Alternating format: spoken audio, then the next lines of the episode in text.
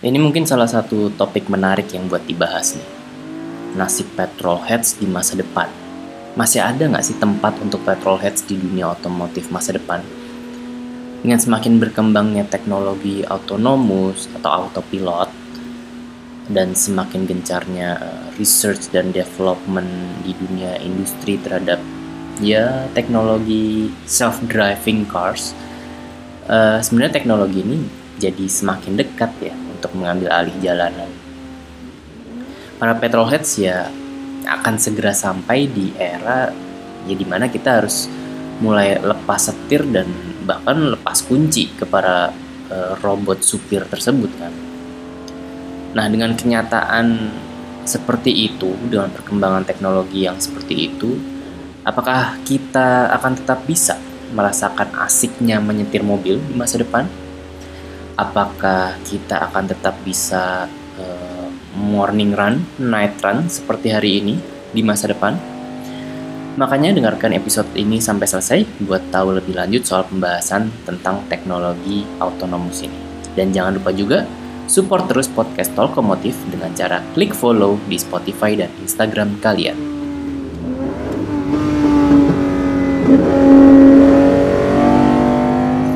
Hai, selamat datang di podcast Tokomotif. Teknologi otonomus sendiri di Indonesia sepertinya belum jadi topik yang banyak dibahas ya. Kalau di dunia otomotifnya, di industri otomotifnya.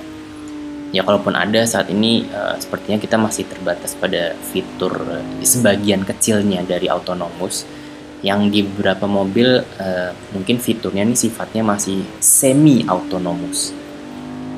Sedangkan kita untuk saat ini kayaknya di industri otomotif Indonesia perkembangannya masih ke arah mobil yang ramah energi yang misalkan rendah konsumsi BBM-nya, lebih hemat BBM, uh, eh, yang ujungnya uh, pasti topik pembicaranya akan ke uh, implementasi dari si electric vehicles ya atau mobil listrik.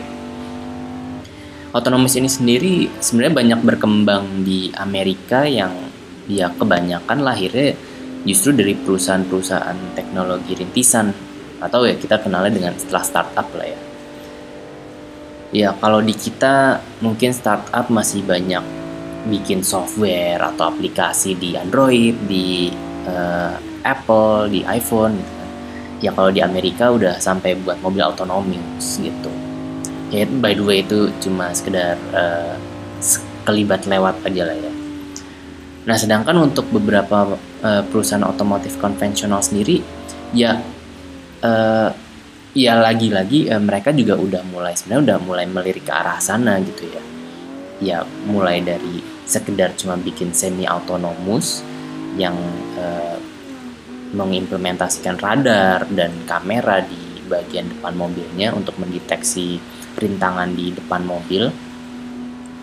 Uh, tapi ada juga perusahaan-perusahaan uh, otomotif konvensional yang mereka juga justru bekerja sama dengan memang perusahaan teknologi gitu, untuk uh, mengembangkan mobil mobil uh, self driving cars atau mobil autopilot ini yang yang lebih serius yang yang levelnya mungkin untuk saat ini standarnya uh, ya kita tahu Tesla lah ya dan mungkin mereka kenapa mereka memutuskan untuk penjajakan kerjasama dengan perusahaan teknologi ya karena mereka ingin mungkin bisa mengejar sampai dengan langkah yang sudah diambil Tesla.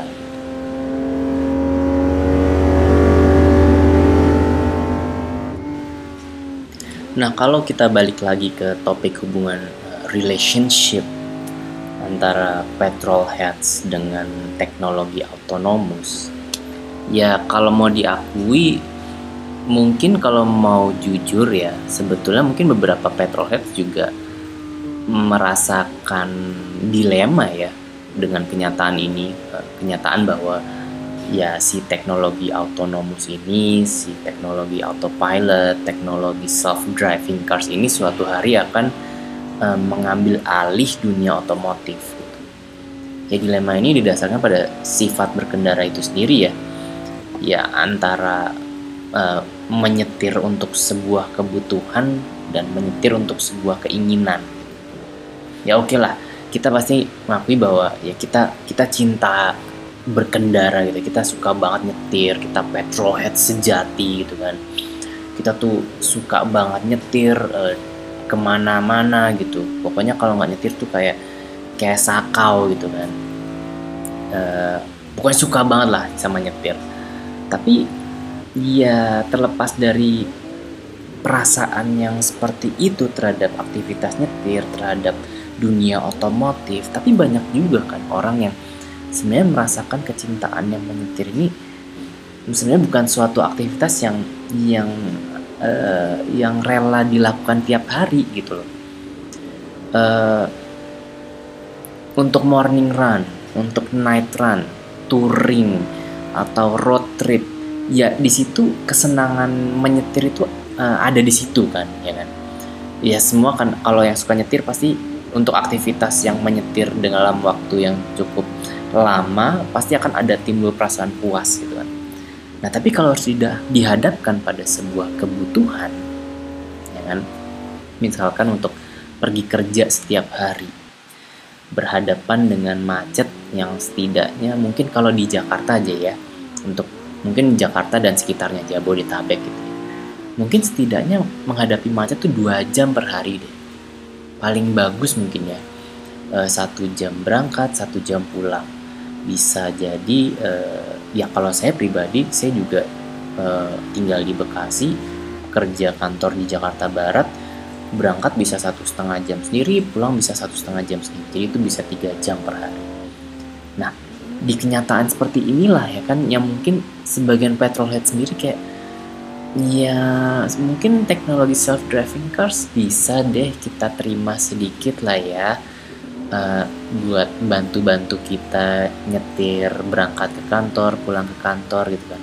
Dibanding kita harus yang ya se sesuka sukanya nyetir ya se se cinta cintanya sama nyetir.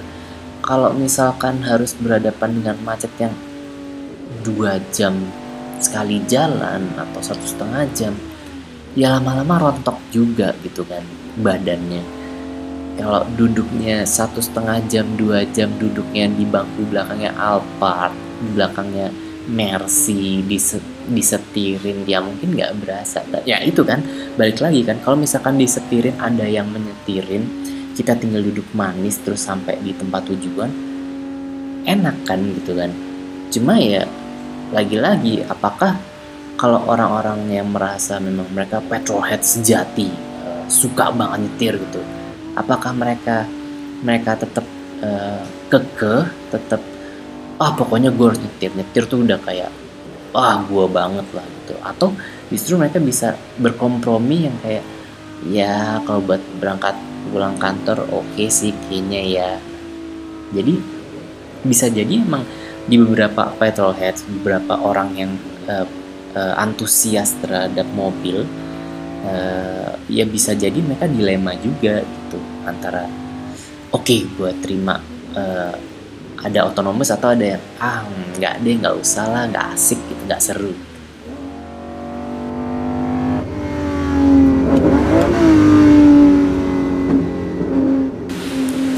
Anyway, salah satu perusahaan konsultan uh, namanya Bain and Company mereka memperkirakan bahwa teknologi autonomous sendiri itu akan dapat momentum perkembangannya atau ya kayak uh, percepatannya gitu ya. Perkembangannya itu sekitar tahun 2028 yang which is 7 tahun lagi. 7 tahun lagi loh. Itu mungkin rasanya kayak lama tapi itu pasti cepet sih gitu. nah sedangkan di 2030 sendiri mereka memperkirakan sekitar uh, 4 sampai 9% mobil baru yang terjual itu udah dilengkapin sama teknologi autonomous. Dan menurut mereka nih perkiraannya di tahun segitu di tahun 2030 itu uh, teknologi autonomusnya sendiri bukan bukan main-main lagi ya, bukan yang cuma sekedar gimmick, cuma sekedar fitur doang gitu, tapi teknologi autonomusnya udah level 4. Level 4 autonomous ini uh, artinya tuh mobil udah bisa berkendara sendiri. Tanpa perlu interaksi penumpangnya uh, ya tentunya dalam kondisi-kondisi tertentu ya uh, yang kondisi reguler uh, normal uh, berkendara yang biasa itu trafficnya juga uh, bukan lancar ya trafficnya traffic standar aja nggak rusuh gitu ya ya tuh bisa gitu.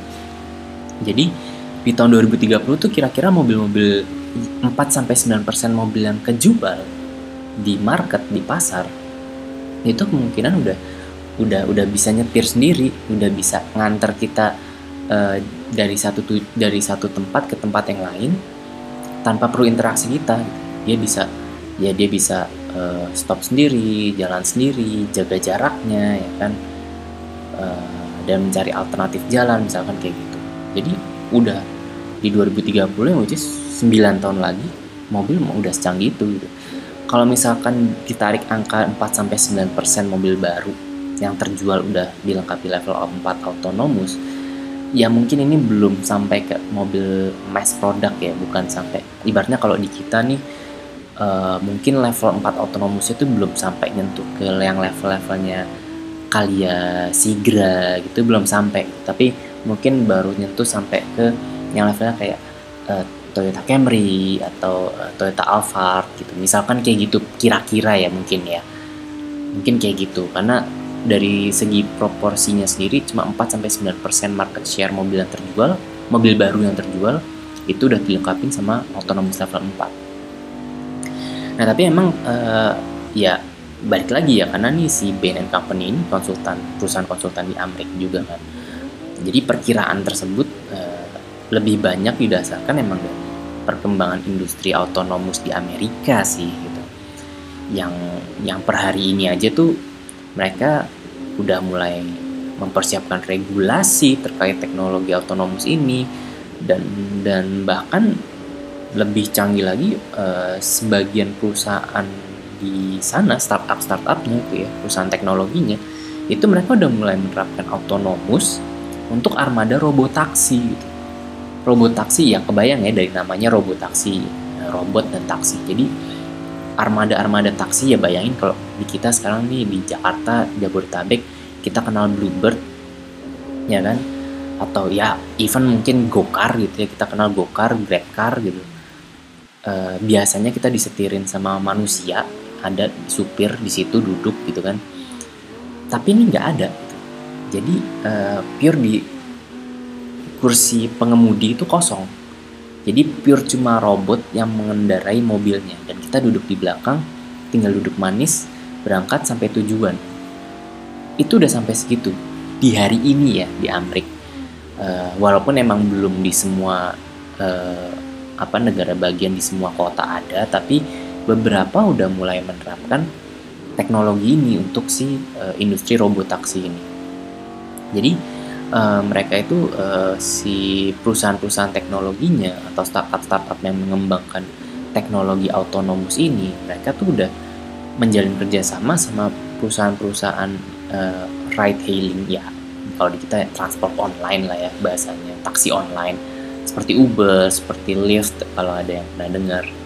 Jadi uh, di sana tuh perusahaan teknologinya udah kolaborasi sama si perusahaan ride hailing ini, si perusahaan taksi online-nya. Jadi ya perusahaan teknologi ketemu teknologi, ya udahlah jadinya ya gitu gitu. Canggih lah gitu kan.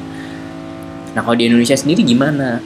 Nah, ya nggak usah ngomong yang terlalu ke mana-mana lah ya kita tetap coba kita pandang dari sisi otomotifnya dulu lah ya atau penunjangnya kalau di Indonesia sendiri sih kayaknya masih banyak ya yang perlu ditingkatkan. Ya iyalah menurut lo. Ya, masih banyak lah yang perlu ditingkatkan sebelum kita bisa mulai menikmati benar-benar menikmati uh, si teknologi autonomous ini. Yang paling mendasar adalah uh, infrastruktur internetnya dan jaringan jalannya. Ya kan kalau nggak salah untuk uh, teknologi-teknologi autonomous ini sendiri kan kalau nggak salah mobilnya sendiri butuh koneksi internet ya karena ya sesimpel kayak mereka butuh terkoneksi dengan peta Google Maps-nya kan untuk menentukan jalannya, menentukan rute tercepatnya ke mana. Jadi uh, saya pikir sih emang emang uh, infrastruktur internetnya pasti harus harus yang bisa menyediakan provide speed dengan kecepatan yang cukup tinggi, kemudian juga ke, uh, yang stabil dan bisa diandalkan ya maksudnya jangan sampai ini mobil ya kan mobil otonomus autopilot self driving cars kita udah nyetir di tol gitu kan. Nyetir uh, kita duduk di kursi penumpang. Kita udah udah lepas tangan dari setir kita udah jalan nih kita udah sambil nggak tahu main Instagram atau nonton YouTube mobil jalan sendiri. Terus ujuk-ujuk pas kita ketemu terowongan lewat terowongan sinyalnya hilang. Terus mobilnya jadi otonomusnya jadi kacau. Kan ngeri banget kan? Jadi uh, infrastruktur internet kelihatannya ya jadi salah satu infrastruktur yang yang apa ya yang yang krusial juga untuk perkembangan si otonomus ini sendiri gitu kan. Dan kedua jaringan jalan dan infrastruktur jalan ya. As we know lah ya eh, standar kualitas jalan kelengkapan jalan di Indonesia itu kan sebenarnya belum belum merata ya belum standar lah.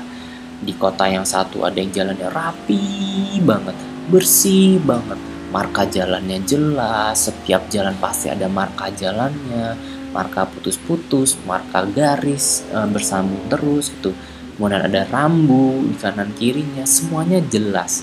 Tapi ada juga daerah yang e, masih di kota yang sama padahal gitu. Tapi kemudian jalannya udah ya jalannya keriting, aspalnya nggak rata, e, markanya hilang-hilang, ada yang hilang, ada yang enggak, ada yang jelas, ada yang buram udah kusam-kusam gitu, nggak standar gitu kalau kayak gini kan ya mungkin secanggih apa pun ya perusahaan otonomus mereka kan negara perusahaannya berasal dari negara yang negara maju. E, kondisi infrastruktur jalannya relatif lebih baik dibanding kita kan. Nah kalau itu mau diimplementasikan di Indonesia kemungkinan ya pasti akan ada banyak PR kan ya. Yang mereka mungkin mungkin ya si perusahaan perwakilan dari perusahaan otonomusnya akan datang ke Indonesia dan melihat jaringan jalan Indonesia terus mereka kaget. Wah gila ini gimana kita mau implementasi teknologinya kok jalanannya kayak gini?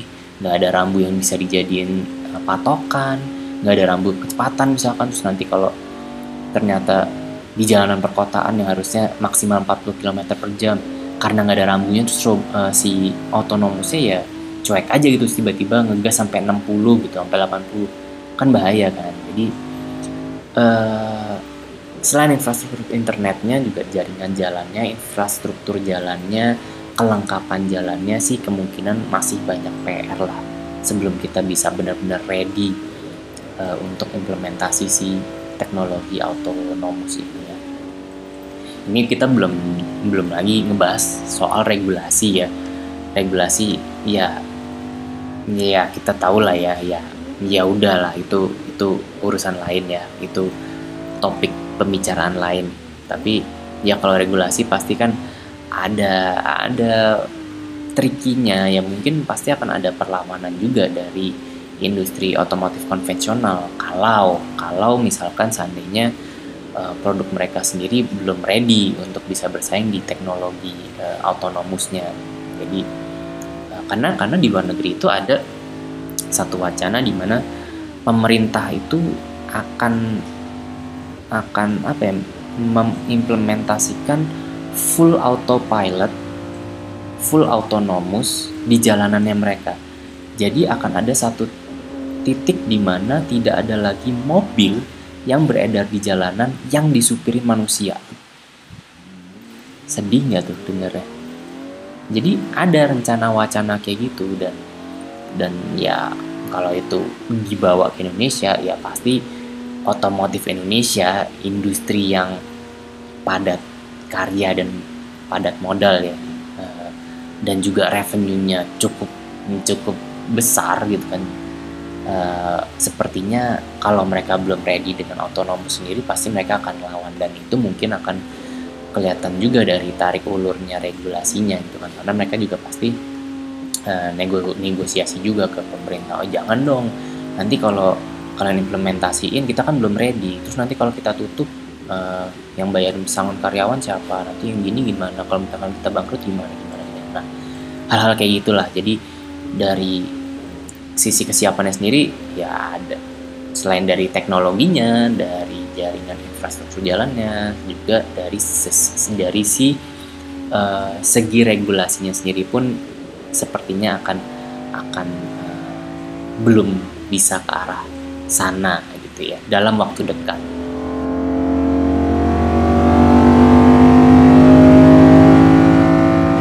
Untuk saat ini melihat perkembangan ekosistem uh, industri otomotif di Indonesia, sepertinya sih uh, hasrat berkendara para petrolheads di Indonesia masih aman lah ya dari sentuhan otonomus. Uh, ya memang ada kayak yang tadi udah saya sebutkan di awal ya ada fitur yang semi otonomus di beberapa mobil kan, tapi rasanya sih untuk saat ini juga uh, sifatnya lebih banyak yang sebagai gimmick kan uh, dibanding jadi fitur yang emang emang terpakai secara reguler gitu. Karena ya mobil-mobil yang saat ini punya fitur semi otonomus biasanya mobil-mobil yang harganya cenderung mahal ya kan cenderung agak mahal lah ya medium medium ke atas gitu. Menengah ke atas harganya. Dan biasanya untuk yang menengah ke atas ini biasanya ya mobil-mobil yang pemiliknya udah udah jarang nyetir sendiri. Bisa jadi emang mereka disetirin sama sama driver gitu kan. Jadi ya akhirnya si fitur uh, semi autonomous ini ya, ya cuma jadi gimmick aja kan asal oh saya beli mobil yang ada semi autonomousnya dah itu aja gitu. Bukan sesuatu yang memang dipakai sama dia. Uh, ya kita mungkin masih bisa nikmatin uh, asik yang berkendara mungkin ya. Uh, setidaknya mungkin dalam waktu 10-15 tahun ke depan mungkin ya nggak sih? E, mungkin masih aman lah ya. Jadi mungkin sekarang e, kita bisa lah ya puas-puasin morning run night run sunday run touring road trip anything lah. Apa pun itu nyetir ke puncak tektok Bandung tektok road trip ke Bali road trip ke Lombok road trip ke Sumatera apa pun itu ya mumpung kita belum belum dijajah nih oleh teknologi autopilot, oleh teknologi self driving cars, bisa lah ya kita puas-puasin nih uh, nyetir mobil sepuasnya gitu. Nah kalau menurut kalian gimana? Mungkin nggak sih 20-30 tahun lagi akan ada sebuah kalimat nih yang terucap dari mulut kita ke anak-anak kita kayak gini. Uh, zaman bapak dulu ya nggak ada disetir robot tuh. Semua manual setir sendiri. Mau road trip ke Bali ya kita setir sendiri. Sambil ya ngelihat mereka memandang kita cerita kayak gitu tuh kayak seakan-akan kayak takjub banget gitu ya. Padahal ya saat ini kita biasa aja nyetir.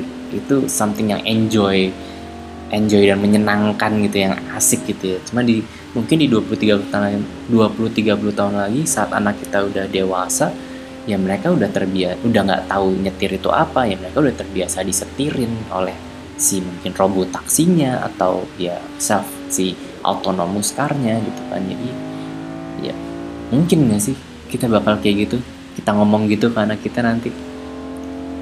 Tapi ya ya bagaimanapun ya eh, semoga, sih nantinya kehadiran si teknologi autonomous ini lebih lebih bersifat optional aja ya atau atau pilihan lah. Uh, pilihan aja gitu. Nggak nggak serta merta yang menghilangkan keseluruhan aktivitas pengemudinya yang kayak tadi sempat saya mention sebutin sebelumnya ya bahwa di beberapa negara ada wacana bahwa uh, nantinya self driving car atau autonomous car ini akan benar-benar mereplace atau menggantikan seluruh mobil berpengemudi manusia gitu ya. Semoga jangan sampai lah ya. Maksudnya biarkan kami-kami ini yang masih menikmati aktivitas mengemudi mobil ini bisa menikmati hal tersebut gitu. Paling nggak gitulah ya. Jadi kalau misalkan kita lagi butuh otonomus ya kita pakai tapi kalau kita lagi pengen nyetir ya kita juga bisa gitu mudah-mudahan sih bisa kayak gitu ya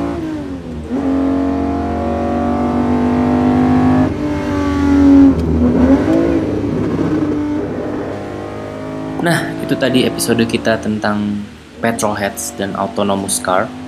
Semoga bisa menginspirasi kalian untuk lebih bersemangat lagi, lebih menikmati lagi setiap aktivitas berkendara kalian.